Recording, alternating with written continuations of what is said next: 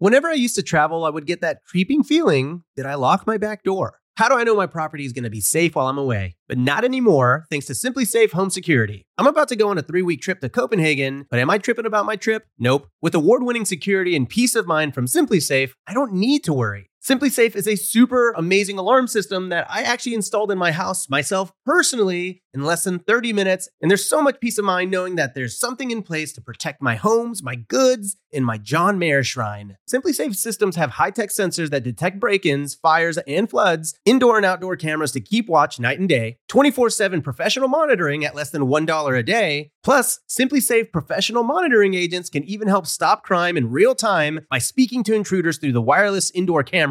Hey, hey, bud, get out of here. It's like that, but it's a lot better, I imagine. And if you buy the system and you don't love it, you can get a full refund with SimpliSafe's 60-day money-back guarantee. SimpliSafe has given me and many of our listeners real peace of mind, and I want you to have it too. Right now, get 20% off of any new SimpliSafe system with Fast Protect monitoring at simplisafe.com/pockets. There's no safe like SimpliSafe. You might think you want real estate, but that's not true. What you really want is passive income. With new investors struggling to find deals or get enough money to buy them and veteran landlords tired of the constant tenant phone calls, is there a better alternative? Actually, there is. Short notes from Connect Invest. Connect Invest is an online investing platform that allows you to easily participate in passive real estate investing, and all you need is $500 to start. Short Notes collectively funds a diversified portfolio of commercial and residential real estate projects across acquisition, construction, and development phases. You'll earn a fixed monthly income without the hassle of owning or managing real estate. Head to connectinvest.com slash BP to create your account. Fund your digital wallet with at least $500. Select from 6, 12, and 24 month short notes with annualized return rates up to 9%. Then sit back and let your monthly returns roll in. Join today by visiting connectinvest.com slash BP. Connectinvest.com slash BP. What's better than low money down? No money down. Now, through Rent to Retirement, you can buy a brand new construction turnkey rental property for no money down. Wait, hold on. This can't be right. I need to double check with Zach, Rent to Retirement CEO. Oh, hey, Rob. Zach, how the heck are you selling turnkey rental properties for $0 down? it's not that complicated, Rob. Rent to Retirement has new construction properties up to $20,000 below retail prices. We also have investor loans with rates as low as 3.99% and down payment options as low as 5% or sometimes even zero money down. You get all the cash flow, appreciation, and equity for as little as zero money down. That's an infinite return. Oh, wait, wait. Let me get on this before we tell it to the whole Bigger Pockets audience. Just head to renttoretirement.com. That's rent-to retirement.com or text REI to 33777. That's REI to 33777 to learn more about how you can get started investing with no money down today. Get your next new construction property at a steep discount or invest with no money down. Head to renttoretirement.com today. This is the Bigger Pockets Podcast, show 316. What gave me the biggest advantage is just doing it basically 24 7 for three and a half years. And I can really see the trends of the market and see where people are buying. And I figure too, if people that are worth like $10 million are buying in San Bernardino and all of these big Beverly Hills investors are trying to buy, and, and they've been doing this for decades, chances are this is something I should really start paying attention to myself. You're listening to Bigger Pockets Radio, simplifying real estate for investors large and small. If you're here looking to learn about real estate investing without all the hype, you're in the right place. Stay tuned and be sure to join the millions of others who have benefited from biggerpockets.com, your home for real estate investing online.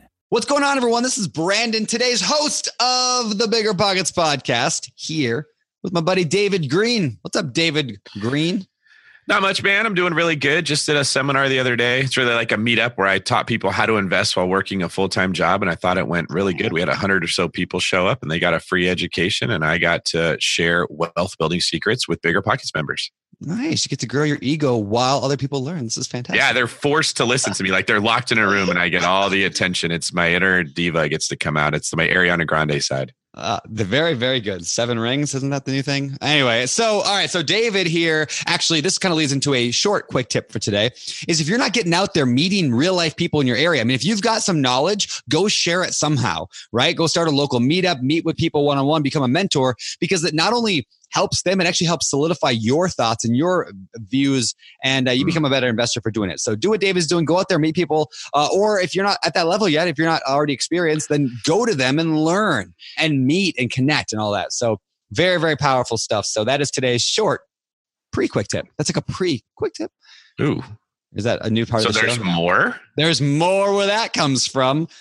Now let's get to today's real quick Tip.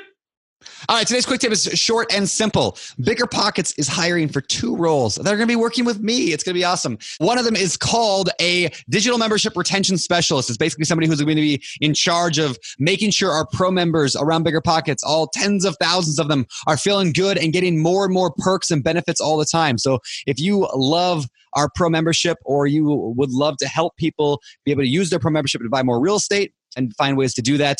And this is an in Denver job. So if you are in Denver or willing to locate to Denver, go to biggerpockets.com slash jobs because I would love to talk to you about whether or not you can work uh, with me on a regular basis here at Bigger Pockets. So that is today's quick Quick tip. And I actually have, a- I have a quick tip. Call it quick tip uh, number three for the day. Uh, do you remember like back like six months ago? Everybody listening to this, not you, David, because I know you remember it. Uh, where I was talking about my my buddy Pete, one of my good good friends. His name's Pete. He's awesome. He runs a company called MissionMeats.co, and they sell like the best beef jerky and meat sticks on the planet. Anyway, so like six months ago, I gave them a shout out on our podcast, and I said people could go to like missionmeats.co slash bigger pockets to get some free jerky when they buy something. Anyway, uh, I was talking to Pete the other day, and he said, "Yeah, go ahead and offer that again." So I'm just going to throw that out there. If anybody wants free jerky, buy some Mission Meat sticks, which are amazing, and you get some of the best bacon jerky ever.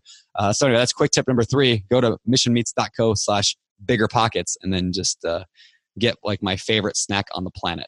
But anyway, man, we are rambling too long. We got to get to today's show. We have an incredible show today. We're actually interviewing a, a top producing real estate agent in the LA area who also invests in real estate. So this guy has like a 360 perspective on finding a good agent, techniques for how to like communicate with your agent to find deals, how he invests himself. He kind of sees it from every single angle. And this dude became a millionaire at 26 years old through real estate. Like this is some really, really good stuff. So I hope you guys are excited to learn from somebody who's already done it and shares exactly how he did. And they're going to learn about the fortune formula. Ooh, yes. I think I called it the millionaire formula. But anyway, I, I'm formulating a future book right here on this podcast today. Listen for that later on. But uh, this is what this is what it looked like to see Beethoven creating like his fifth symphony. But I'm watching it happen in person as Brandon's brain is rapidly coming up with these ideas. there you go. That's that's you know, it's not often people compare me to Beethoven, but I'll take it today. All right. With that, let's get to today's show. All right, Graham, welcome to the Bigger Pockets podcast. Really good to have you. Thank you. So I've been looking forward to this for a while. Awesome, awesome. Well, this should be a lot of fun today. So, okay, so we're we're going to jump in. I know you've got a good thing going over on YouTube. I watch your stuff over there. You, you know, you seem to know what you're talking about. So, first of all, good job on that. That's awesome. I'm I'm actually Thanks, learning man. a lot from you. Yeah, it's Oh, awesome. no way. Thank you, Yeah. man. I've been Yeah, getting some ideas from your channel too. So it's cool Okay. to kind of like play the back and forth. And That's, Love that's it. good. That's how it should Yeah. be, right? Like, I think so many people in business always like look at everything as so like I don't know competitive, but really like you know if we're all helping uh, like each other, I think it's awesome. So I totally agree Very with that. Yeah. Very, very cool. All right. So we want to know more about your not so much YouTube abilities, which are pretty awesome, and your social media stuff, but we want to know about your real estate investing. And I hear you're an agent as well. So let's kind of go through your story. Maybe start at the beginning. How did you get into uh, real estate? And also where are you located and kind of walk us the beginning of your journey. Yeah, of course. So I'm here in Los Angeles, California. I grew sorry. up here. I'm really sorry. of course, of course. The traffic here. The traffic Yeah. here. No, I love so- LA. Okay. let's see. But anyway, I grew up here, Los Angeles, California, and I had really, really bad grades in high school. I hated school, could not get into it whatsoever. I was working part time doing like I basically do photography for this marine aquarium wholesaler. And because of that, changed my perspective on on earning money because I figured like if I can work there instead of go to school, I can make like 50 bucks instead of going to school. So for me it was just like a no-brainer. Well, let me just miss school and not do my homework because instead I can go and make money. So it was because of that I had really bad grades in high school, did not get into college, and that left me kind of thinking like I really got to get my stuff together. I don't want to be this bum living in a van on Sunset Boulevard, not knowing what he's doing and like not making any money. And I didn't have, you know, I wasn't going to, you know, go to college or anything like that. So I ended up just randomly getting my real estate license. And I figured I'd, I would convince my parents, let me get one year of work experience here. And then after one year of working as a real estate agent, I can then reapply to college and maybe like be an investment banker, like something fancy like that. But I ended up starting in real estate and loving it. Like every day for me didn't feel like work. It just felt like fun. Like I can get paid to go and see really cool homes, to meet really cool people. And somehow this is a career but I was still planning to go to college. And it wasn't until about eight months into it that I sold my first house. That was just bit of luck, but I was holding open houses every single Sunday. And one Sunday, eight months in, a buyer came in and ended up having me represent him on a home in Beverly Hills for like 3.5 million. Was, I, think it was like three million six hundred forty thousand dollars. Was my first deal. and after that, I'm like convinced there's no way I'm going back to college. Yeah. Like this is so much fun. I see a career in this and I want to pursue it. So awesome. I continue doing that and having so much fun with it. But I would save every bit of the commission that I made because it, it, I saw how unstable it was. And, I, and I've seen other agents that would go like six, seven months without doing a single deal. And they would have to make that last commission, tie them over until the next deal. And it was this instability that I didn't know where my next deal was going to come from. I didn't know how big that deal was going to be. And I didn't know how long that was going to take me. So I saved everything thinking that like this could be my last deal for like a year. So after about three and a half years of doing that, I had, you know, all of this commission saved up and I saved everything. Like I lived on $5 foot long Subway sandwiches, wouldn't spend a dime. Like the only thing I spent money on was a car. I bought like my dream car when I was like I just about to turn 19. It was a Lotus Elise. And so I just figured like that's the one thing I wanted. And then everything else, like I was fine everything. You do what most agents do. And this is not a bad thing, but I know a lot of agents will buy a nice car because it actually uh, uh, improves your image to help you actually close more deals in the future. Yeah. And it did. Looking back, that was not the intention at the time, but I started going to car meets and that did. I, I made my money back on the car probably like seven or eight times what I spent awesome. on the car just by business I met from car meets. That's stuff. There's like a hundred people right now that are like, "See, honey, see, listen, I get yeah. that car." And they're gonna go buy their car. Ferrari sales yeah. just like go yeah. through the roof after this. Exactly. Everyone has a Lamborghini now. There you go. so anyway, so I saved up like three and a half, almost four years worth of income working as an agent. And I noticed that 2011, like housing prices were so cheap. And really what I ended up where I ended up learning up most of my techniques and styles was watching what my clients were doing. And so I started seeing my clients, like really wealthy Beverly Hills clients that were buying at the time, like South Los Angeles. They were buying in Riverside and they were buying in San Bernardino. And these are people that are worth, you know, five to 10 plus million dollars. And they're going and buying these little, like, you know, $100,000 houses, $200,000 houses. Like they have teams that are writing dozens of offers every single day, buying anything they can. And I'm talking to these people. I'm like, why are you buying this? Why are you buying this? And, you know, they were telling me that just it, the prices that you get, that you're getting right now for the rents, were, like this is the lowest I've ever seen it. It just makes sense. Like you could buy a place for like a hundred thousand dollars and they were getting like eighteen hundred dollars a month for rent. They were going in, doing little minor renovations and getting a ton of money. And this just clicked to me like, wait a second. So I have all of this money saved up right now that I could be doing the same thing. And at the very least, that would supplement the money that I make as a real estate agent because at least I would have some consistent income coming in that I can rely on. And that way I don't have to stress. If I don't do a deal one month, it's no worries because at least I have this rental income coming in. So I ended up starting to look and I focused on San Bernardino, just around the Rancho Cucamonga area, just a little bit northeast of that. And what I would do is every single Saturday, Sunday, I'd go and I'd start to see all the houses available. And I'd, I'd, print out the big MLS sheet of like 60 homes. And I would just spend the entire day with a friend going to every single property I could that's on a lockbox and just getting to know the area. After about a month of doing that, I started writing offers. Now, I was an agent myself. So I figured I would just start writing all of the offers that I possibly could on anything that came up. And all of these were short sales. So this means that the owner had owed more on the property than what it was worth. They weren't making the payments and they were trying to get out from the bank and basically have the bank absorb the loss sure. and approve, you know, a new buyer to, you know, to purchase that property. So I was finding a lot of these properties that were like $350,000 in 2005 that were selling now for like $90,000. and they were like 2,000 square foot homes. And I'm like, to re just to rebuild this home is 200 grand. Like just to build it, and you're buying this for like you know $55 a square foot or something like crazy like that. So I'm like, the replacement value of this home alone is worth way more. So we started writing all of these offers. And I would just sit there and anything new that would come on the market, write an offer. And I would just go down the list and write offers at, at, at prices that I felt made sense. I would lowball a lot of them, knowing that if I get it accepted, it's going to go to the bank. They're going to take six to 12 months to approve or deny it. And most of them I knew would come back with their own price anyway. So it didn't really matter what price that I offered as long as it gets accepted because the bank is going to do their own thing.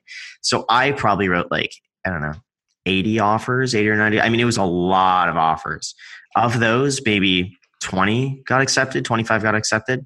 Then of those, banks would come back on like 10 of them and say, hey, you know, we want this price, we want this price. Um, and then of those, I ended up buying three of them where the bank came back at the right price with a property that I liked in a decent amount of, you know, decent time frame. So I ended up buying three homes. Two were houses, and then one was a triplex.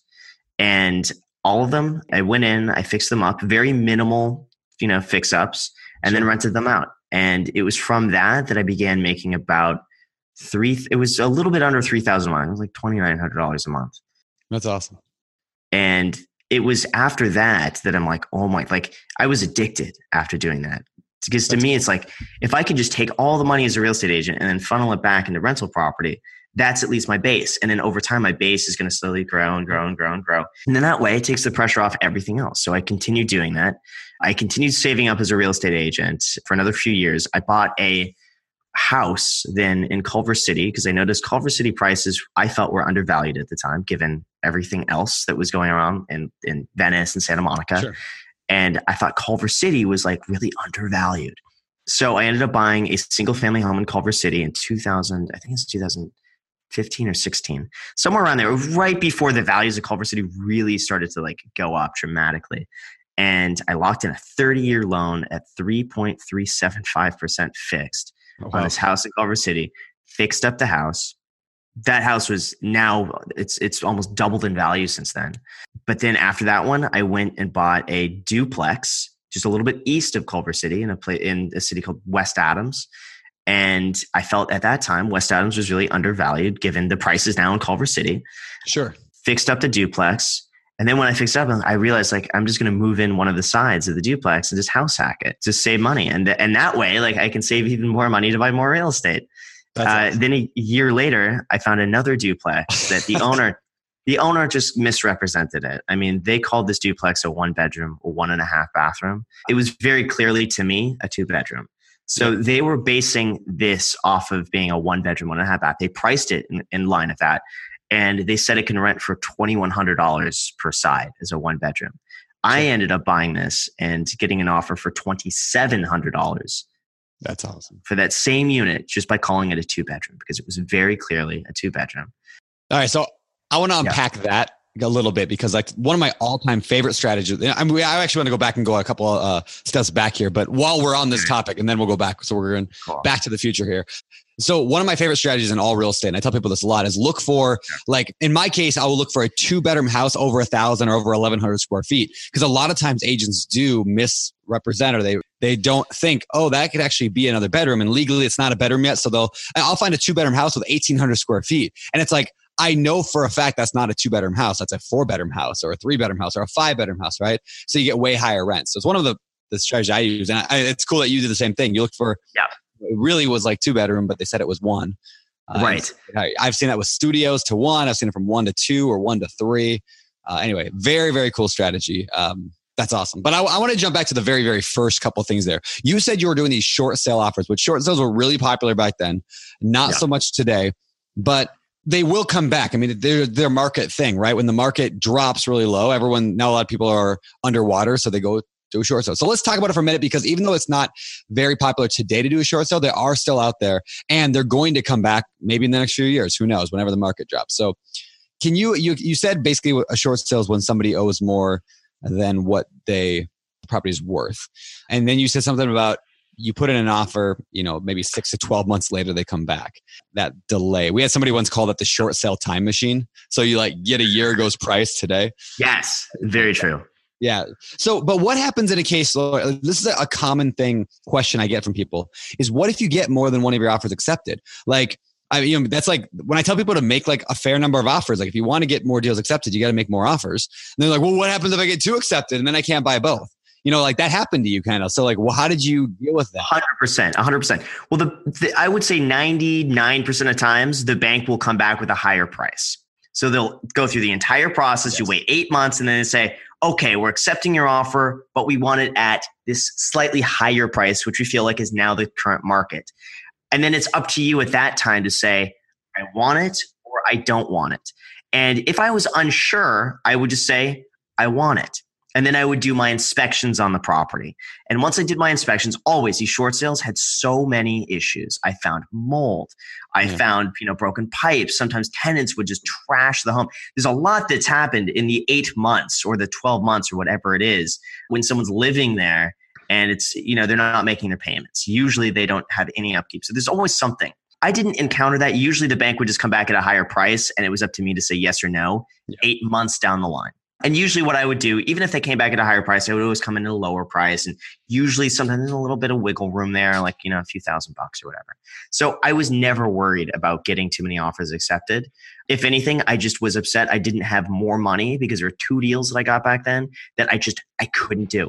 I tried to get money. I tried to like get a partner. I, I just, I couldn't get these two houses that I knew were like slam dunk deals. And I look back today, I'm like, ugh like if only, but what, hey, what would you tell yourself today, knowing what you know now about real estate investing? You're in your shoes. like, let's say somebody else is in the exact same shoes. They got a couple of deals that are really, really good.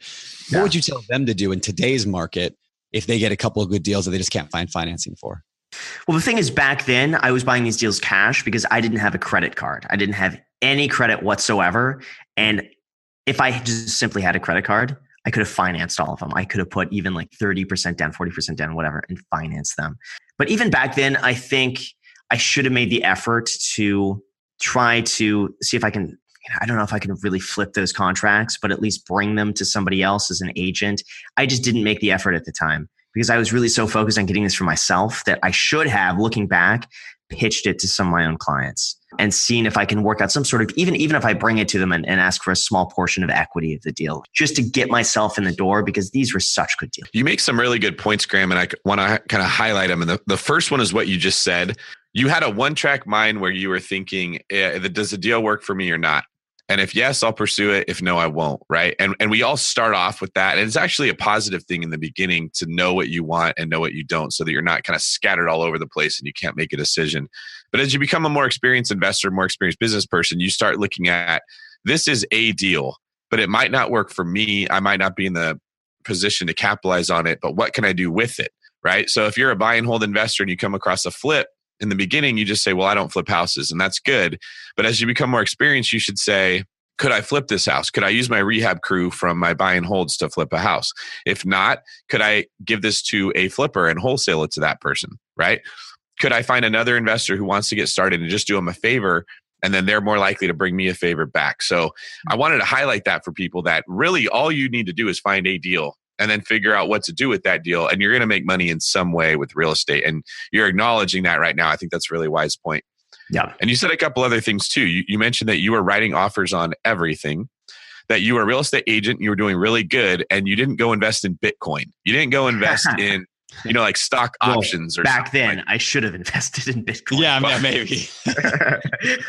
you were investing in something you didn't know. You're investing in something that you were. And I'm a real estate agent as well. And it boggles my mind how many people sell real estate for a living. They know when they get a really good deal.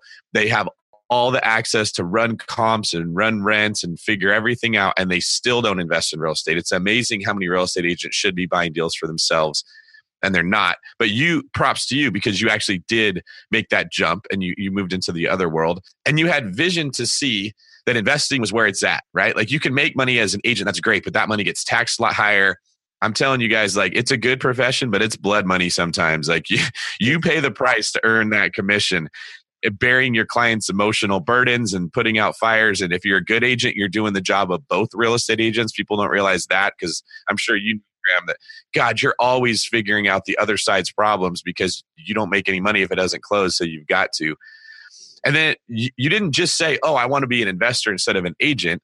You knew that you needed to bring investing into it, but you focused on making and saving capital through your main job, which for you is selling homes, and then amplify that capital through investing and you were telling that story and you gave us a ton of information it was really good and i kind of picked out that's what people need to take from this because whether they're a car mechanic or you know like uh, uh, an airline pilot whatever their job is they can do the same thing that you did use those same principles i think that doing it as a real estate agent gives you an advantage though because you see the market you know how real estate works Oh, 100%. If anything, I really feel like that was what gave me the biggest advantage is just doing it basically 24 7 for three and a half years. And I can really see the trends of the market and see where people are buying.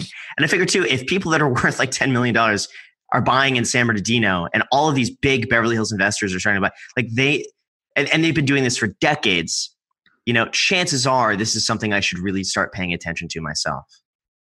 Absolutely. You know, and that's there's a synergy there because as you're working with people that have a high net worth and they're buying these homes, they could invest in your deals. You could hook them up with other people's deals, and you just made that person a lot of money, and they're more likely to bring you business. I, I think in general, people get this really like, hey, this is my way out of where I am that I don't like. I'm going to buy a bunch of rentals. And sometimes it helps to take those blinders off and widen your vision and see there's opportunity all around you that you're missing because you're only looking for one thing. Totally agree with that. Cool. All right. I saw want to move on and go uh, go. So you bought your first property. How old were you when you bought that first rental property? 21. All right, so let's talk about that for a minute because a lot of people listening to the show are younger, like they are in their 20s. I was actually 21 when I bought my first rental, rental as well. David was like yeah. 63, and so like when he bought his very first rental, and uh, yeah, he's giving me that look. We didn't call them rentals back then; we called it back homesteading. All right, so you're 21. Do you have any tips for people listening to the show right now who are young they're fired up. They want to get into real estate. They don't want the prescribed life plan that our parents and grandparents followed. What do you say to those people about jumping into real estate at a young age? I would say it's probably just getting over the mental hurdle that you can't do it. And there was a lot of resistance for me too at 21 to buy a house, especially to buy a house cash. And I really kind of had this belief that's just like, it's not right for a 21 year old to to own a home. Like it's it's not normal. Like you can't do that. You're too young to do something like that. And also I, I i won't lie. I mean i'll say that there was a little bit of guilt in that too knowing that like there were people in like their 40s and 50s who've been saving up their entire lives who still don't own a property and they just can't do it. And there's some guilt that's like is this fair for someone who's 21 to be like buying this house? And i think it was a lot of this kind of self-doubt that really got to me a little bit. But I just figured I just got to push through it and just and push all of those thoughts aside. So for me, I mean, that was probably the biggest thing is more like the mental aspect of doing this. And also a bit of the awkwardness of all of my tenants were significantly older than me. And here I am as this yeah. kid. And it's like I'm the landlord and I'm like this 21 year old kid. And, you know, even at 21, I looked probably like I was 16. So it's like, here's this little kid who's like, I owe rent to every single month. That was really, in, that was really intimidating for me. Even to meet these people that were like my tenants, I was like, do, how do I act? Do, do I pretend like, am I their friend? Or what, what do I say? What do I do? So it was definitely really scary and it was definitely a learning experience. But I would say you just got to jump in. I mean, there's no other way around it to really prepare yourself besides just getting that firsthand experience. That's so good. You know, there's there's probably a couple things that you've already learned to work around that. Like one of them is when you're a landlord managing your own property, you never tell people that you're the owner. You always tell them you're the property manager right? You like then they don't think like who's this 21 year old trying to tell me what to do. You're like I'm obviously a kid savant. If someone hired me at 21 to manage this property, you're going to do everything that I say. Like uh, I'm sure there's some things you picked up along the way. That's a very impressive. You did that at such a young age. Yeah. When you look at most 21 year olds now, they're actually avoiding anything that would cause anxiety or growth or risk, right? And they're they're chasing things that kind of make them feel comfortable. What do you say to the 21 year olds that are out there that say, "Yeah, that's cool and all, but I don't want to save my money. I don't want to work for money. I, I want to buy experience, not things, even if things can be assets that can be worth a lot of money and set you up for your future." I think it's worth it. Here's the thing. I mean, here's my own personal belief when it comes to this is that you have such a massive advantage in your 20s that you're never going to have for the rest of your life. I really believe that if people take one decade and just really save for their 20s, that what they do in their 20s can set them up for the rest of their lives because they have the power of really just having this compounded interest working for them since for the very beginning that I think if they just make a very short term sacrifice and they can still have the experiences and they can still have a great time. They can still do everything they want to do, but dial it back and make saving a priority. They can go so far. Like I, I mm. never felt like I have missed out in, in my 20. I'm, I'm going to be 29 next month. And I, I've never felt like I've missed out on something. Like if all my friends are going out to like a really fancy dinner, let's just say, I will order an appetizer instead of an entree. I mean, it's something as simple as that that Wait, can no, save me. No Yeah. avocado, no avocado toast. No avocado toast. You just delay the avocado toast in your twenties. no, But I love I, it. I'd say, but I've taken it to an extreme. So I've definitely gone like, this is probably a terrible, terrible thing to say, but all my friends went out to a really nice restaurant, like a really nice restaurant. Uh, like to, to the point where usually you would have to wear like a button down shirt and like dress shoes and stuff like this.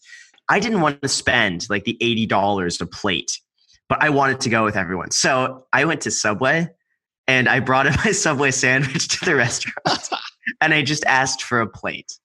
Oh, And funny. when everyone else got their food, I had the Subway sandwich like on my chair. I pulled out the Subway sandwich and had it on my plate just so I, I wouldn't have to spend the 80 bucks. So I spent like $5 on a foot long sandwich. That's hilarious. No avocado. So I saved that extra like no avocado.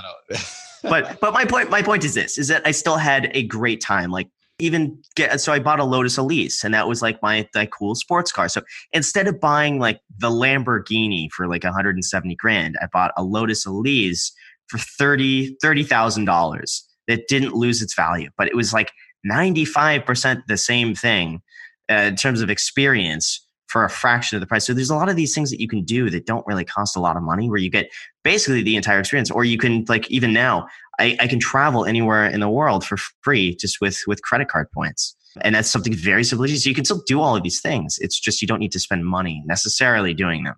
Or you can or you can really cut down on that.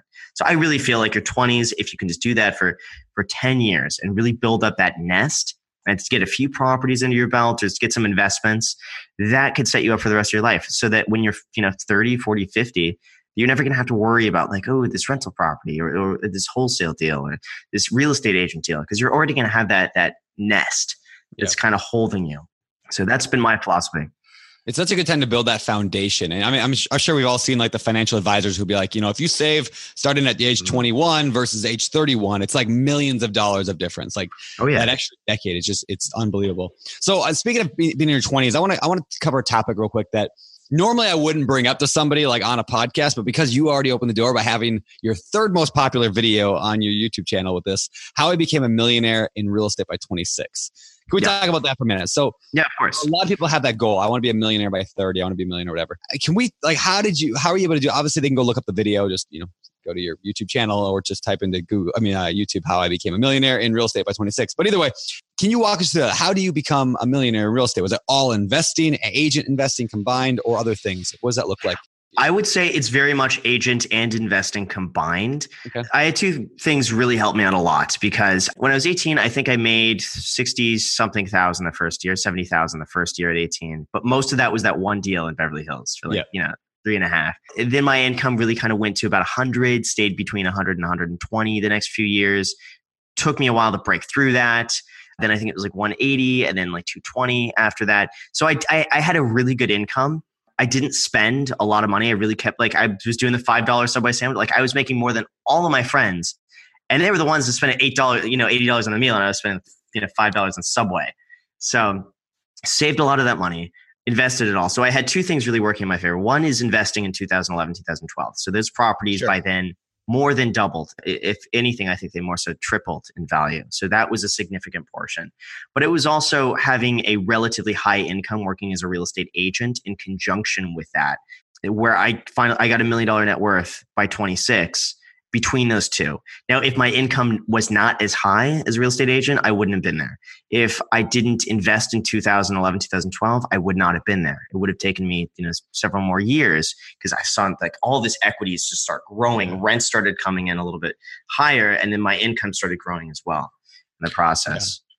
So let me ask you about that. You, mentioned how you save money in your 20s, the subway footlong instead of the dinner. That's really good stuff. The, the money you saved on your car, that's also a really good idea because you're showing is you don't have to deprive yourself to be successful. You just have to be smart about the things you chase, right?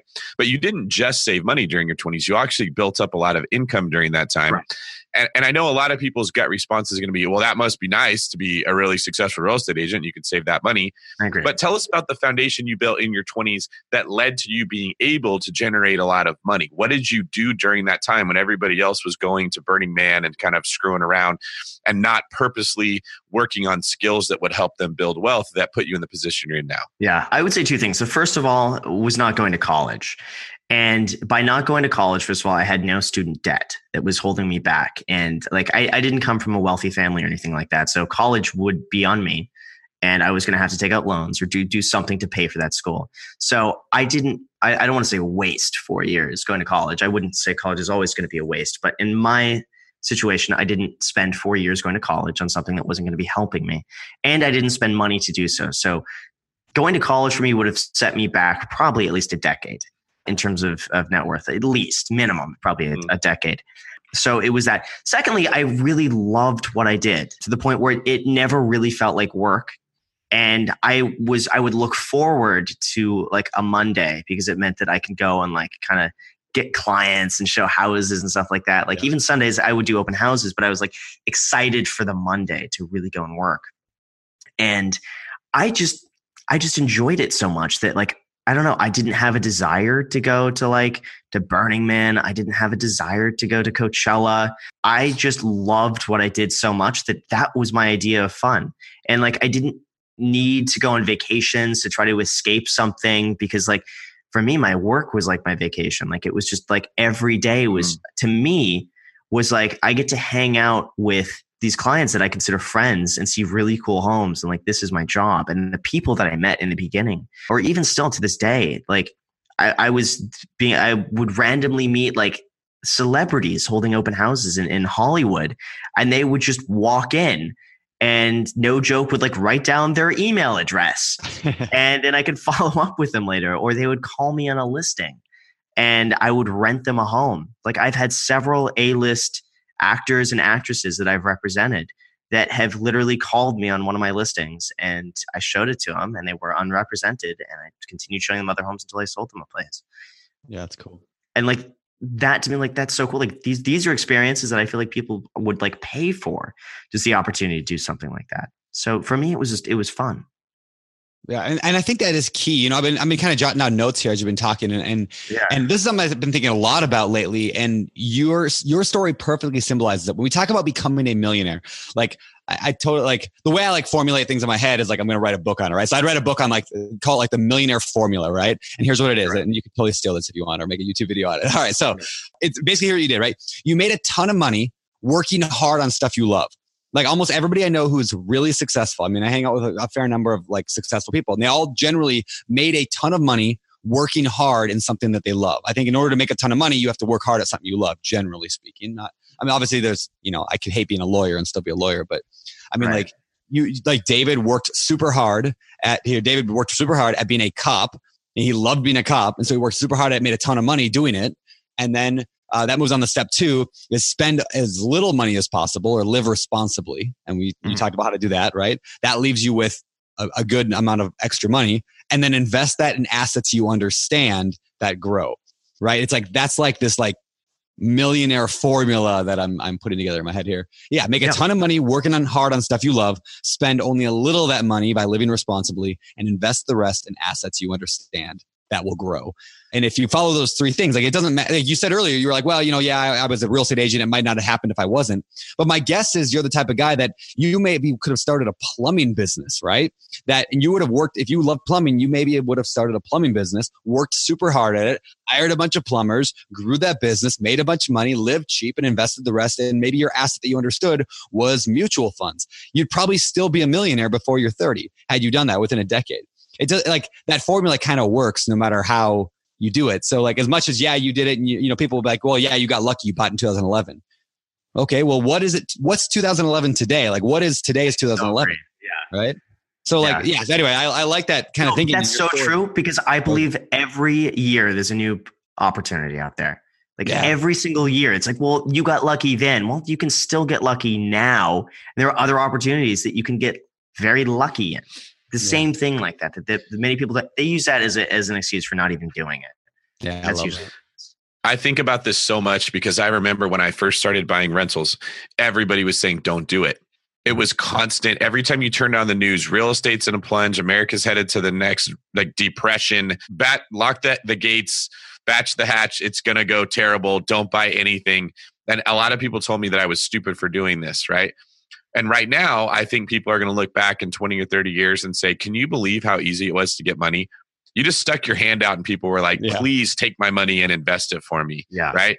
Or, or how easy it was to find tenants because there's a lot of people that didn't want to own a home at this point. There are things happening right now that make investing in real estate such an amazing opportunity. And we're just focused on, oh, prices are high. We're at the top of the market all these things that are negative. Well, when that changes, there will be a whole bunch of new negative things that everybody focuses on.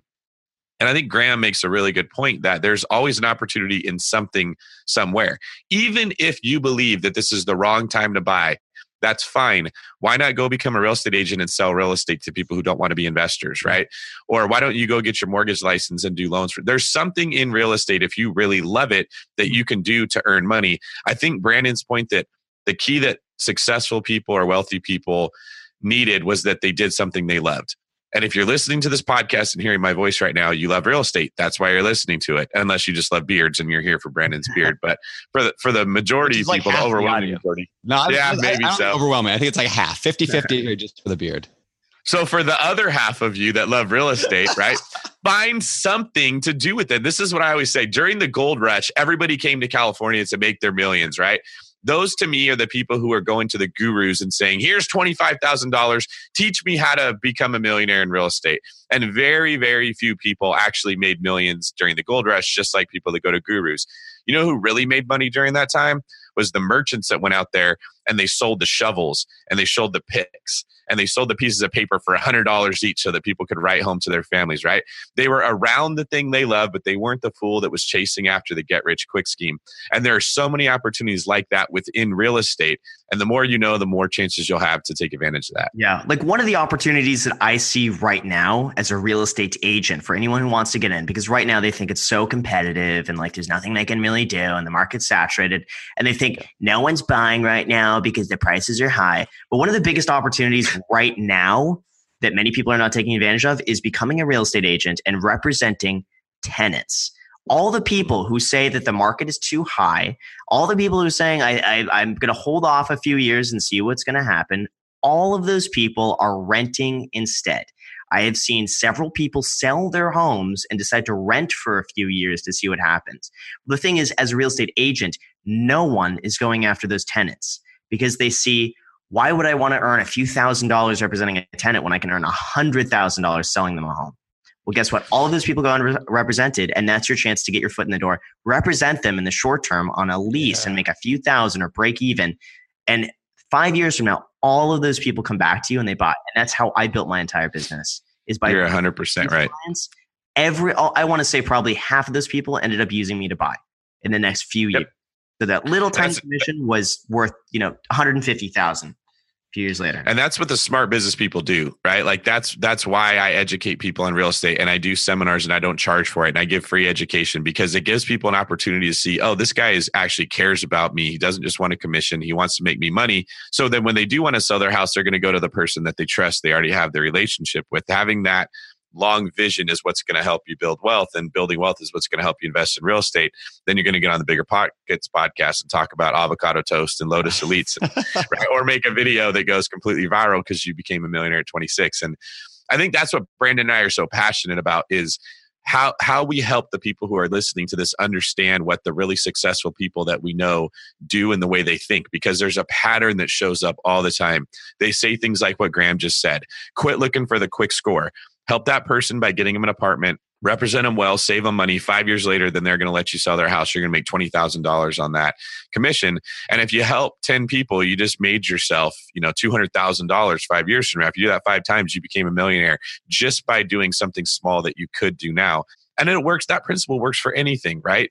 Building relationships with wholesalers, setting up a buyer's list to wholesale properties too, building relationships with people to partner on deals or finding off market deals. You know, if you take that long game and you do the right thing, that stuff will come back to you. Absolutely. I agree. Yeah, that's great. All right, so let's before we head on to like the deal deep dive and the fire round and famous four and all that good stuff. What what about now? Like, you know, after the beginning of your business back in 11, 12, it was great. We could find deals. So are you just like, you know, resting on your laurels right now and, and, and relaxing? Are you still looking for deals? Are you still buying stuff? Like what's your business? I like? would say I would say it's a little bit of both. So right now I've kind of enjoyed I just bought my last deal about three and a half months ago, and that was the duplex where they misrepresented it. And right now is the point where that covers all of my expenses. And I'm finally at the point now where I've just been like, you know, I, have been pretty satisfied right now. And I, and I, think I'm in really fortunate position where it's just like, I don't need to do any more. I'm still looking at deals because I see interest rates still, I think, very low on a fixed yeah. 30 year mortgage.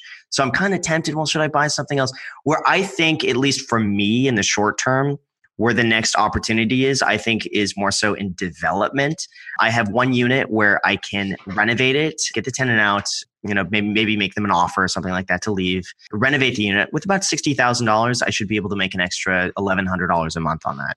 So that to me is really, I mean, that's like a twenty percent return on my money right there. Yep. That you can't get anywhere else.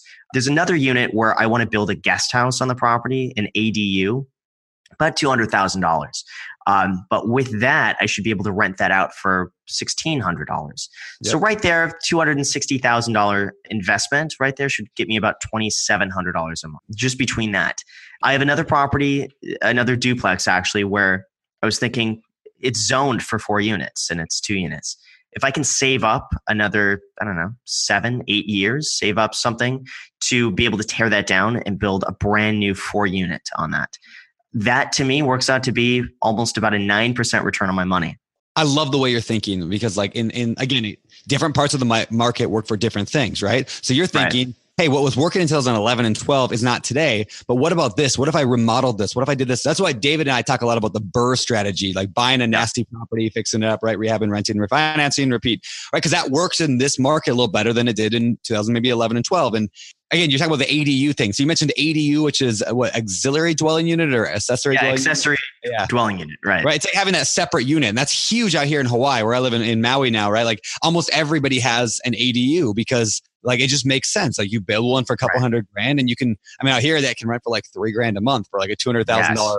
investment that like it's just uh, it's a no brainer, right? And so the people yeah. who are, I mean, there's then there's things like you know out in like another just example. I know it doesn't apply to everybody, but out here there's a special law that says if you have over five thousand square feet, you can basically subdivide your lot and split it into two. That's like a thing out here.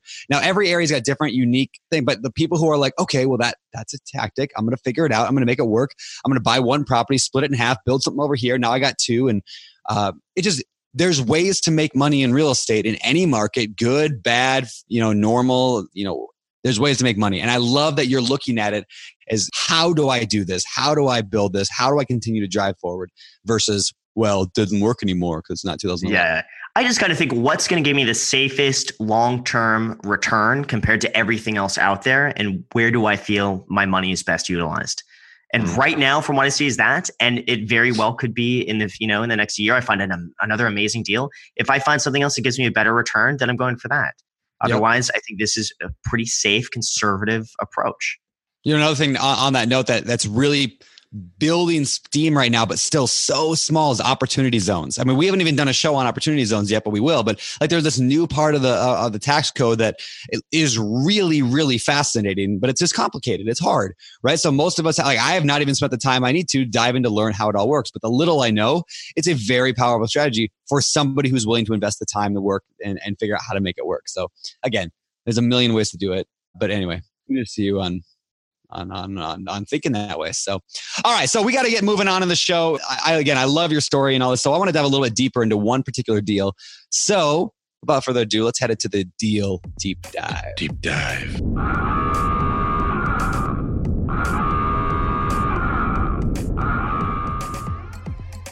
Whenever I used to travel, I would get that creeping feeling that I lock my back door. How do I know my property is going to be safe while I'm away? But not anymore, thanks to SimpliSafe Home Security. I'm about to go on a three week trip to Copenhagen, but am I tripping about my trip? Nope. With award winning security and peace of mind from SimpliSafe, I don't need to worry. SimpliSafe is a super amazing alarm system that I actually installed in my house myself personally in less than 30 minutes. And there's so much peace of mind knowing that there's something in place to protect my homes, my goods, and my John Mayer shrine. SimpliSafe systems have high tech sensors that detect break ins, fires, and floods, indoor and outdoor cameras to keep watch night and day, 24 7 professional monitoring at less than $1 a day. Plus, SimpliSafe professional monitoring agents can even help stop crime in real time by speaking to intruders through the wireless indoor camera. Hey, hey, bud, get out of here. It's like that, but it's a lot better, I imagine. And if you buy the system and you don't love it, you can get a full refund with SimpliSafe's 60 day money back guarantee. SimpliSafe has given me and many of our listeners real peace of mind, and I want you to have it too. Right now, get 20% off of any new SimpliSafe system with Fast Protect monitoring at simplisafe.com/pockets. There's no safe like SimpliSafe.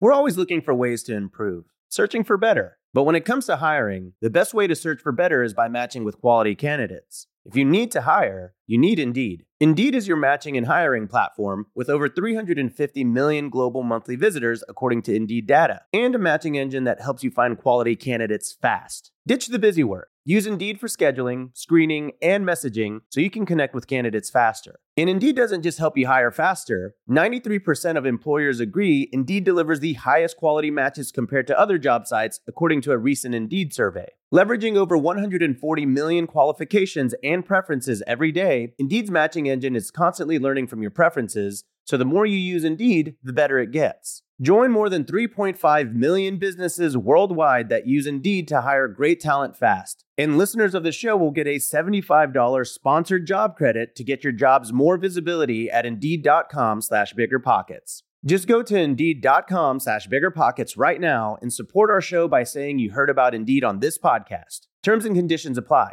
Indeed.com slash BiggerPockets. Need to hire? You need Indeed.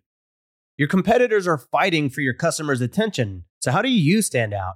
Easy. Constant Contact. Constant Contact's award winning marketing platform has helped millions of small businesses stand out, stay top of mind, and see big results fast. Reach new audiences, grow your customer list, sell more, raise more, and fast track your growth. Constant Contact makes it easy to promote your business through email and SMS marketing, social media, and even events management. Don't know much about marketing? Don't sweat it because Constant Contact's writing assistance tools and automation features help you say the right thing at the right time every time. And with my boot camps and live events, I just don't have the time to clone myself. So I just let Constant Contact do the marketing for me, and you should too. So get going and start growing your business today with the free trial at constantcontact.com. Just go to constantcontact.com right now. Constant Contact, helping the small stand tall. ConstantContact.com.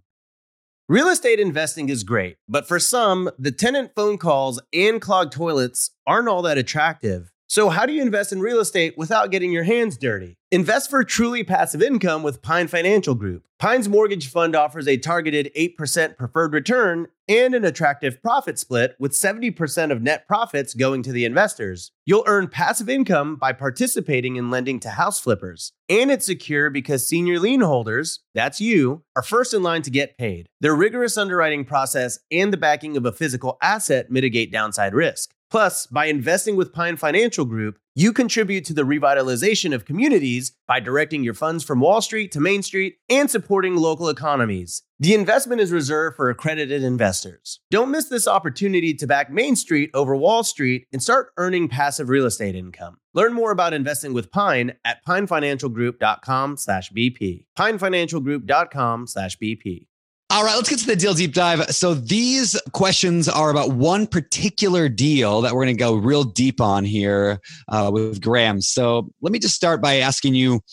Uh, first of all, you got a property in mind?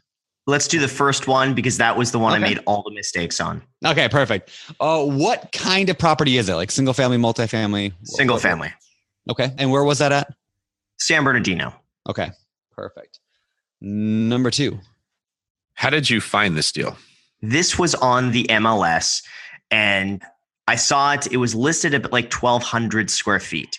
But when I went to see it, I realized that, wait a second, this house is not 1,200 square feet. They added on to it significantly Mm. and they never reported it to public record because they didn't want to pay extra tax on that. But it was all done to code perfectly. And it was actually a four bedroom, 1,700 square feet, not a three bedroom, 1,200 square feet. That's cool. This, folks, this is why you want a good real estate agent helping you. Can you take a second, Graham, and explain to somebody how it would have been entered into the MLS without that square footage and why somebody might not, like what you just mentioned? Can you go into a little bit more depth Um, for people who are, so they can find a deal like this? too? Yes. So this was a short sale, and the agent had never seen the property before. It- he was hired by the bank, and all he did is he went to the front of the property, took a picture with his cell phone. There's only one picture, and then copied all the information of the property from the public record. And of course, the public record said it's 1,200 square feet, three bedrooms, two bathrooms. Had he seen it, he would have figured out wait a second this is four bedroom there's all this extra square footage a huge bonus room you know uh, we're talking like 500 square feet here that's unaccounted for messed it up He probably got paid 1% from the bank, so he didn't care. And that's what it's like when you pay 1% to a listing and- agent to sell but- your house. and they also do volume i mean this he's probably doing like a few properties a day by this bank and just listing listing listing listing Mhm. has a whole team that, that handles it they don't have time to go and do this unfortunately so it's up to the buyer then to do their own due diligence That's an opportunity. All right, how much was it? Uh, what was it listed at? And then uh, what'd you get so it for? th- so this was originally i think it was $255000 2005 it was listed at i think it was $62000 i offered 60 got it accepted at $60000 and then during inspections i negotiated an extra $500 for repair to Wow. close. So i bought this house for $59500 that was like 250 something thousand a few That's years good. prior All right. Tell us a little bit about how you negotiated those uh, that reduction in price for the inspections. What was your process like? I did a general inspection on the property and basically determined that the lady who lived there was a hoarder. And I mean, it was just disgusting. She had things piled up as tall as I am. She had, it must have been a few dead animals in there. It smelled terribly. Um, some of the roof needed some fixing. There was a concern of maybe some potential water damage. It kind of smelled a little bit. Uh, so I took pictures of that and then I sent everything to the bank and I said, listen, this is going to take me, you know, several thousand dollars more than I expected just to clean it up. But I'm ready to close right now. Cash. I'll close, you know, in a few days if you just give me a $500 credit. That's all I want is 500 bucks. And I think for them, it was a small enough number when they figured, yeah, let's just get it off the books. 500 bucks, 500 bucks. Let's just get it out. All right. How about funding it? How'd you fund it? That was bought cash. Again, because I didn't have a credit card, I had no credit. I tried to get a loan from the bank. They said absolutely not. Um, I tried to get one of my parents to co-sign. They had really bad credit, so the bank was like, no. So I, I was forced to buy this one cash. I love this because you were 21 years old, right? Yeah, I was told my entire life credit cards are a mistake. Uh huh. Broke people need credit cards. You, if you can't buy it cash, you can't afford it. So I grew up with that mentality that it was like a big mistake. And I, I was so adamant that like I'm better than everyone else because I pay with cash. I pay with a debit card. I just did not understand it. Yeah, I mean, it, you'd only had your driver's license for a handful of years when you were negotiating this deal. Like that's just so cool. For the people who are out there saying, "I don't know, this is scary. I don't want to do it." Like, don't get punked out by a 21 year old who didn't even have a credit card yeah. and went out there and bought his first house. That's exactly. Cool. I was 22 when I got my first credit card. It's like right after this whole mistake. You had a house before you had a credit card. How cool yes. is that? Yes, I did. Okay. Next question. What did you do with it once you bought it? Bought it. I spent $12,000 fixing this up. Back then, contractor fixing up crews were so hungry for business because their business just got annihilated. They weren't doing mm. any more flips. And. I was able to get these people. I mean, they were so eager to work for anything. And I was able to get a very good deal and give these people work that were normally not doing anything into this property. So I spent 12,000 fixing it up with, with basically just basic stuff, cleaned it up, did minor landscaping, laminate floors, new paint. I bought pre-owned appliances to save on money on that. What else did I? A bathroom, minor bathroom remodel, minor kitchen remodel. I'm just talking like countertops, paint, uh, tile flooring, really just basic, basic stuff. And total, that was about twelve thousand dollars to fix it up with it. And then I ended up renting it out. What did, hmm. what did it rent for, and kind of what was the outcome? And you mentioned mistakes or problems, like oh, so what, terrible, what did it rent terrible? Mistake. Yeah. So at that time, I basically used all of my money that I had, every single penny, buying that house, another house I got, and the triplex. I mean, everything because they all happened around the same time. And of course, every project goes over budget. And I basically got down to the point where I was out of money. I had nothing left over and I owed a contractor $2,000. I had nothing, like literally nothing. And I had, you know, some deals lined up as a real estate agent, but those were coming through. I couldn't just not pay a contractor. I ended up going to my grandma and begging her $2,000 just to pay the contractor. And I told her like when my next real estate deal closes, like she'll get all of her money back. And I paid her back like like about a month later two months later, whatever it was. But anyway, so I had to borrow money from my grandma. But at this time, I was so just like, you know, this property wasn't being rented out. It was empty. I'm like, what am I going to do? I owe money now. Like, I've never owed money in my entire life like this. I was so desperate to rent it out that I picked the first tenant that came through. And I think at the time mm. I was asking $1,200 a month. And I, I put it up. And the same night, I got a phone call from someone saying, we'll take it.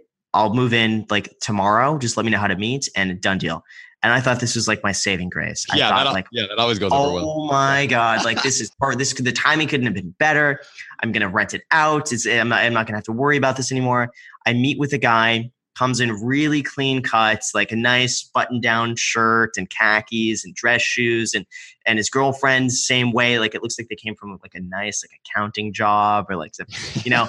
but his credit was shot. It was like in the 500s had a few loss, not lawsuits, but a few things in collections that he said was from uh, an auto accident he got into, and they told him like not to pay something, and like he's suing them, and he's going to win because it's like the big trucking trucking company, and when he wins, he's going to prepay all the rent for the like the next year. Mm, yep. They had cash business where they basically said that because they owed money, they couldn't put money like in certain accounts, so he has to do everything in, in his girlfriend's name on their tax return they didn't claim a lot of this money because they said like they just you know they were they were like we just don't want to claim it for taxes there's a lot of red flags there oh and they wanted to move in immediately so I asked, like, why do you want to, you know, move in immediately? Well, you know, the landlord wants to sell the home that they're in now, so we got to get out. Long story short, they lied to me on everything. It turns out that he was growing weed, and that's what his business was was was growing weed. I didn't find this out uh, until he started paying his rent late later, later, later. Then he was a month behind. I wanted to refinance the property at the time because by then, after about a year, I had like a decent enough credit score where I could at least like refinance it. Turned out he turned the the garage into a huge grow op. I mean, I, I don't know what's because mm. they're huge, but basically the whole garage was a grow op, and that's how he made his money was was doing that. And not only that, but like I found him on Facebook and I couldn't find him on Facebook before, but I found him on Facebook and it's just pictures of him with like guns on the table and oh, he like would have you know a few thousand dollars in cash on the table. I'm like po- posting this picture, and he says he's late on rent, but meanwhile he has a few th- my rent money with a gun on the. Oh table. wow, you were you were a part of a rap song. Yeah. Oh yeah. Oh oh, and then he then he had like you know, and I love dogs, but he had a whole bunch of pit bulls with him as well of that course, he didn't tell me. What are the yeah. odds, right? That's funny. I like that he was bragging on Facebook that he was late on rent while posting. Okay, so there's a couple quick tips here for our listeners. One, if you are worried about this happening to you, which you probably should be, go back after this episode and listen to the one that Brandon and I just did with Robert Greene, where he talks about how to read people, how to know if you're being lied to, and how to not be taken advantage of. And two, when you're going to buy a house, spend a lot of time looking at the garage. We always skip over that. The yeah. garage is just a garage, right? That is where you're going to find out what that house was used for because that's where the majority of the bad stuff happens. So when I was uh, working as a cop and we would go do raids on these kind of things, it always ended up in the garage. You'll see like extra electrical wires and outlets put in the garage things hanging from the ceilings like extra light. You'll see all the little things that marijuana grow houses need to happen they all happen in the garage. So like that's something you definitely don't want to skip over. As I'm sure Graham is now looking at like, yeah, some of the some of the warning signs were there, but he was 21 years old. He didn't know. And even making all these mistakes, you still went on to be a really, really successful real estate investor and agent. So what excuse do we all have, right? Exactly. That was honestly, I think, the best learning experience ever. I ended up evicting the tenant. He got very violent, basically trashed the house. I lost a, a year's worth of, of income on that house yep. between the eviction, fixing it up. Insurance didn't want to cover that. I didn't want to fight insurance on that. But it was the best lesson looking back. I mean, like this, th- I, I, think I lost like 12 grand or something, $13,000. But looking back, like I'm so happy I mm-hmm. paid twelve, fifteen thousand dollars to to learn that lesson because that could be a drop in the bucket now for the wrong tenant. So yeah. like I'm glad I got that out of the way. That's the best college education I ever got. Yeah, this is also just good, like, you know, a good lesson that landlording is a skill. Like I say that a lot. Like mm. landlording is not something that any of us are just born innately knowing how to do. And there's a hundred tips and tricks that will help you like improve your landlording. So, you know, take it seriously. If you're going to manage yourself, take it seriously. I mean, I made the exact same mistakes you did. I mean, every one of those things you said, I'm like smiling and nodding because I'm like, yeah, every yeah. one of them I made. Right. Uh, and a lot of us do. And so if you want to avoid that, just like read some books on being a landlord, talk to other local landlords, or if you're not willing to invest the work needed to become a good landlord, hire that out and spend spend your time finding the best property manager. Uh, I agree. Yeah, there's just too much. Very wise, Brandon. That's why they call me the wise old owl. All yeah, right, and listen to a lot of rap songs to see if your yes. tenant or your property shows up in the video. exactly. Good way to. That's a good. Should be a part of yeah. tenant. It was so. It was so funny to see my house in the background of all of his pictures. Like he would take pictures of him holding a gun to the camera. I'm like, oh, that's my living room in the background. That's like, oh. that's the that's the stove I bought that was used yeah. to save a little bit of money on. At least it's still in good shape. Yeah. He, broke, right, he broke that though. So. Oh, oh of course. yeah, no, he smashed. He smashed that thing before he left. Yeah, I uh, one of our tenants actually just moved out of our property. She's been there for a couple years now. Her dog chewed through a door, a big wood solid door. Wow. the dog chewed through it. Like I've never oh. seen that happen before. I'm I'm I'm always shocked, and I shouldn't be shocked, but I'm always shocked at the level of destruction a person can have in a house, especially with dogs. But just in I general. get it. Yeah, yeah, it's it's absurd. But anyway, all right. Anything else you learn on that lesson? Anything you want to kind of summarize that deal up, and or else we'll move on. I think we can move on. I think it was really just the tenant selection on that deal that was really yeah. a big one for me. Yeah, well, cool. Well, hey, if uh, anybody's interested in learning how I manage my properties, uh, my wife and I wrote a book on that a while ago called "The Book on Managing Rental Properties." It's yellow. You can find it at Barnes Noble or Amazon or whatever. But uh, you know, I think it's kind of cool. With that, let's move over to the world famous fire round. Fire round. It's time for the fire round.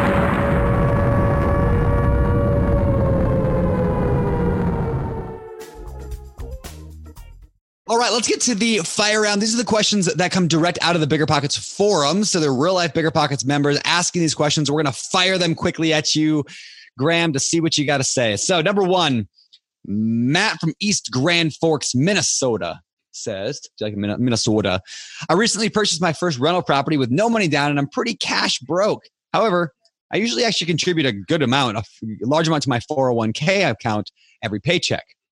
Now I'm considering stopping all my contributions from my 401k so I can focus on real estate so I can get cash flow. What would you do? I would probably do the same thing. I go very light on my 401k because I just don't know how much money I'm going to be making when I'm 60 years old. And I don't know what the tax code is going to be like in the future. Yeah. I put minimal in there just so I can say that I have something in there. But overall, I'm a little bit worried. I, I, I prefer a Roth over that just because I, I'm probably going to make a lot more money. And I expect that anyone starting this young is going to make way more money in the future as they build this up. I, w- I would I would go for it personally if that were me. I'd, I'd still put a little bit in there, but I would maybe shift the focus to real estate. I'm Yeah, all for too. that. Me too. Yeah. Especially if you know what to do with it with real estate, right? That's different than the person who has no clue how to invest that money. Very Yeah. true. Yeah. And Okay. I was gonna say, and if if your company offers you like a hundred percent match, I mean that's just free money. You might as well get up to the match, right? Like if you could make a hundred percent return immediately on your 401k. Always take the match. Yeah. Take Always match. contribute to take the match. A hundred percent. Yep. And then and then take it out of there and find some way to go buy real estate with the money that's in the 401k after it's been matched. Now you're thinking like like David and Brandon. Okay, next question. I own a rental in Southern California that has been rented by the same tenant for the past five years. The tenant pays on time every month. They keep the place in excellent condition and they're super low maintenance. I looked at comps and it looks like I can get about $400 more per month. Should I raise the rent just Such because a I good can? question. Good. I love that question. My answer, my immediate answer is no. I think we're all different. I have not, I have only raised the rent on one tenant in now going on almost seven years. I still have tenants that have been with me for seven years now that I have not raised the rent once. And usually what I'll do is I keep the rent the exact same. When they move out, if they move out, then I re-rent it at current market rates. I hate raising the rent because when you have a good tenant, hold on to them. These are tenants that treat the house like it's their own. They pay on time. There's no hassle. There's no damage. And just the cost of turnover. If you raise the rent a hundred bucks a month and that gives them that much more incentive to leave, it's going to cost you way more to have the house vacant a month, a month and a half to kind of repaint, get it prepped up, even get a tenant at a higher price. I love keeping the tenants that I have, and the, and I've got I consider them almost like family. I mean, it's just like I got this great community of tenants that just solo maintenance, and that's rare to find. And you can spend a lot of time finding those tenants. What if you find someone that will pay you a $1,000 a month more because they want to sublet out your garage as a marijuana grow house?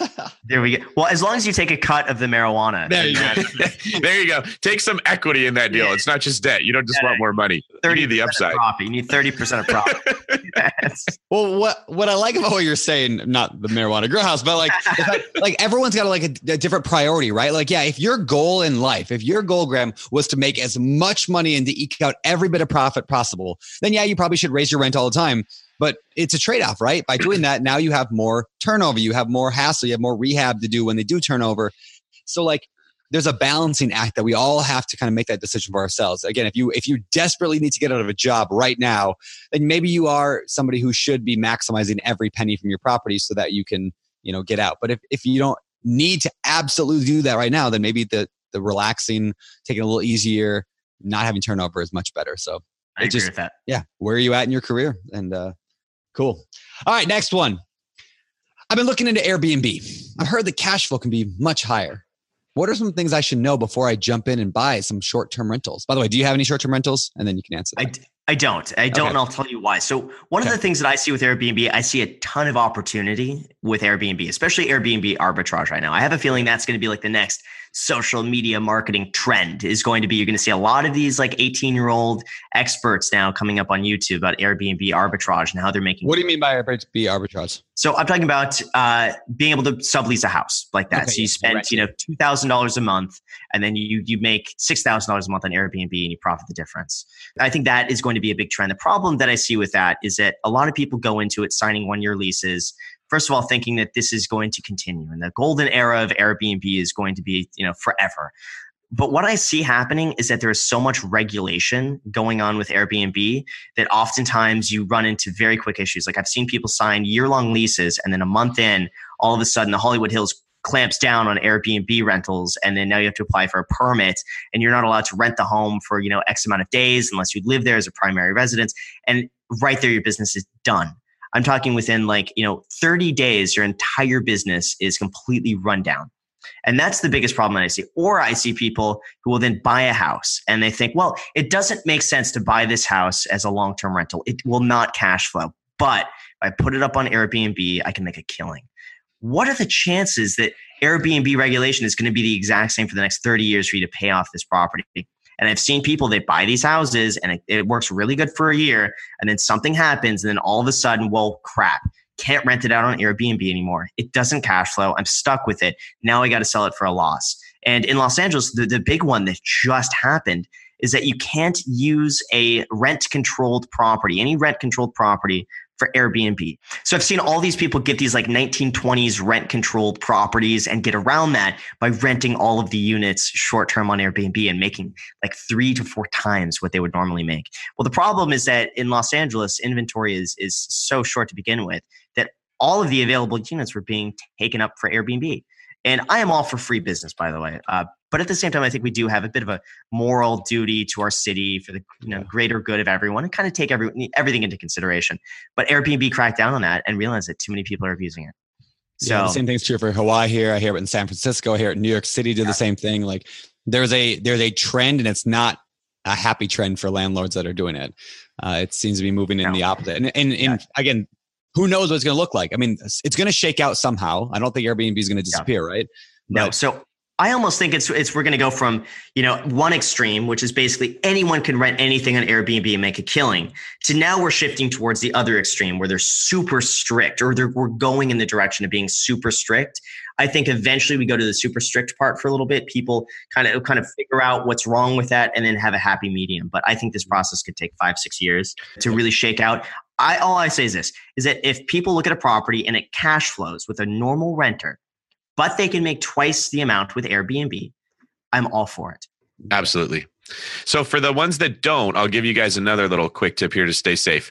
In almost everywhere I've seen with this, these rules apply to investment properties. But if you own the house yourself, it's a completely different game plan. They don't have all the restrictions if you it's mean, your home that you live in. Yeah, Sorry, don't own it. Yeah, it's your primary residence if you yeah. live in it, right? So, what I do in the Bay Area is we help a lot of house hackers and we Airbnb the units that they're hacking as opposed to just doing a regular like monthly lease. Mm-hmm. So if you're looking to house hack or buy a home, Airbnb is a great way to maximize that income. But like Graham said, you don't want to be dependent on it. If you're assuming that's your income stream, you could catch yourself in some big trouble if they take away that opportunity. Great. Yeah, yeah for sure. Well, all right, cool. Uh, last question of the fire round. All right. I'm looking for my first deal and found an agent with decades of experience. We agreed to work together two weeks ago, and today I just found the elusive one in a 100 property with awesome numbers. I left a message this morning and hadn't heard back yet as of 8 p.m.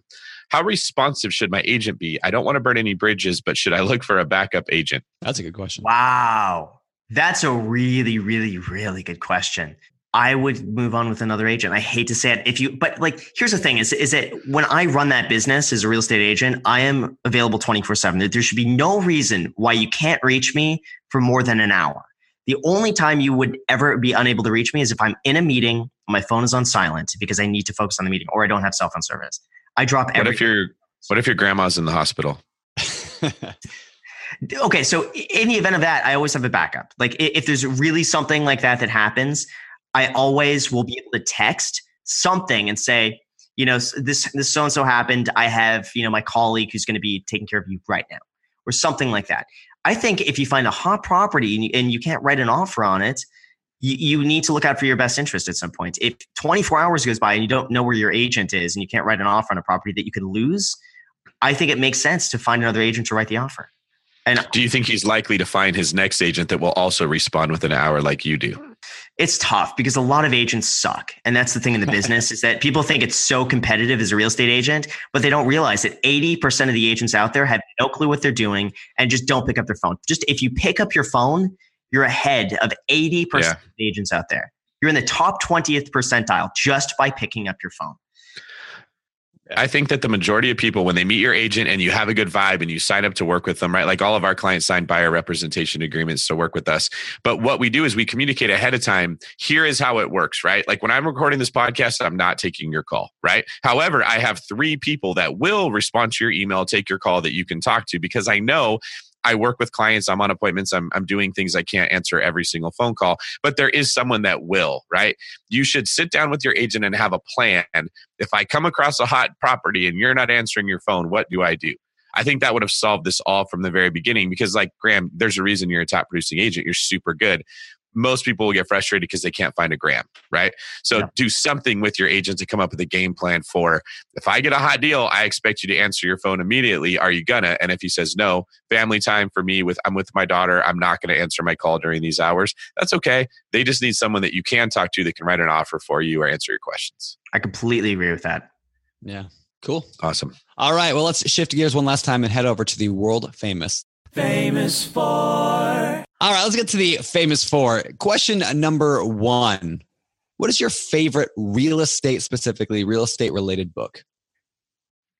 I would have to say Buy It, Rent It, Profit was one of the books that I had read a while ago to just it, it, got it got me thinking about real estate and rental properties and it was that book that really it was so practical for me. Yeah. that that I was the- I remember that at the- library. Yeah, I Yeah. got that the library early on in my business. It was good. It has a really good name. Like I wish I had thought about that name. It could be a terrible book and people will still buy it. Yeah, yeah. Simple. All right. What is your favorite business book? I like the four hour work week. I think, you know, some people might say, eh, it's a little outdated now, but that got me thinking about building some sort of scalable business that you can remove yourself from that still ends up making you money. And for me, that was the book. I think I read that when I was 18 that just got me thinking such a different way. It's clearly had an impact on you. Our producer, Kevin, when you were talking earlier, was saying this guy sounds like he's a four hour work week person. Like you could tell that that's influenced you and it's helped you quite a bit. a hundred percent. Okay. So for the uh, 36 hours of your work week that you're not working because you have a four hour work week, and what are the hobbies that you enjoy?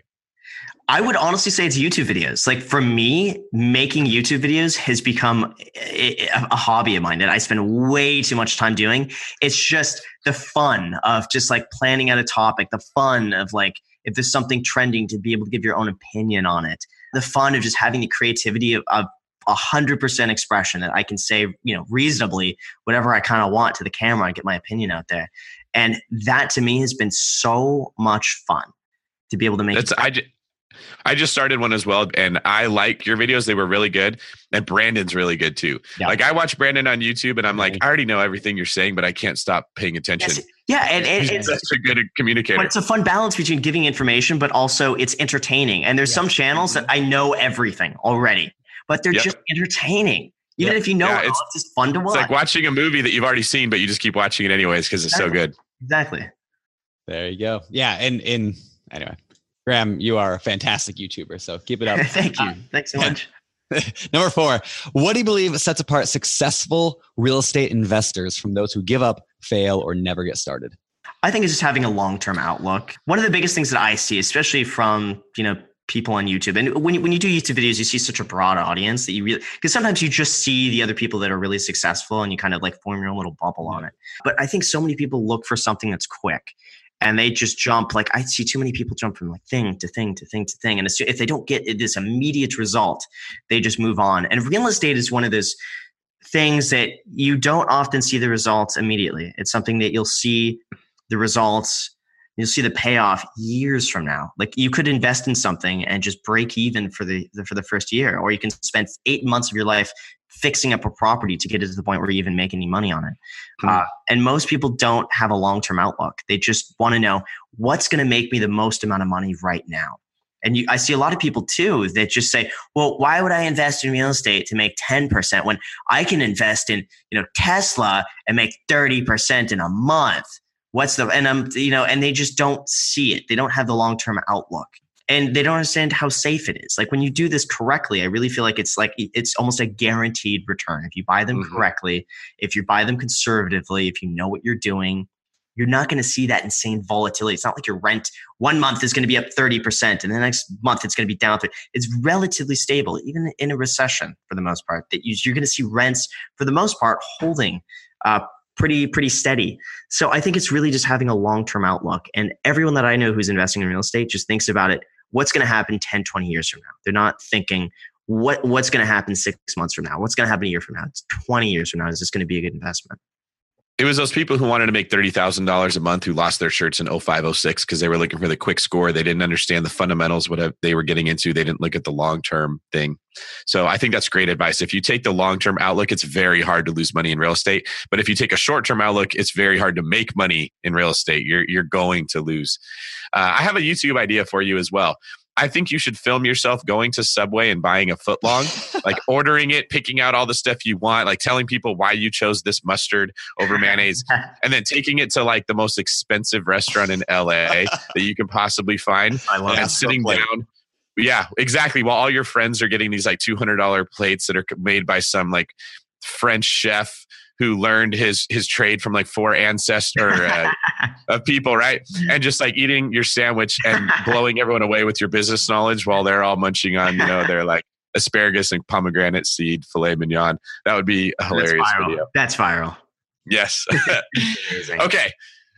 Graham, this has been awesome. I really appreciate the stuff you've been sharing with us. Can you tell us more or where people can find out more about you? Yeah, YouTube. Uh, just YouTube my name, Graham Stephan. Make sure to, of course, like and subscribe. But I post three times a week Monday, Wednesday, Friday.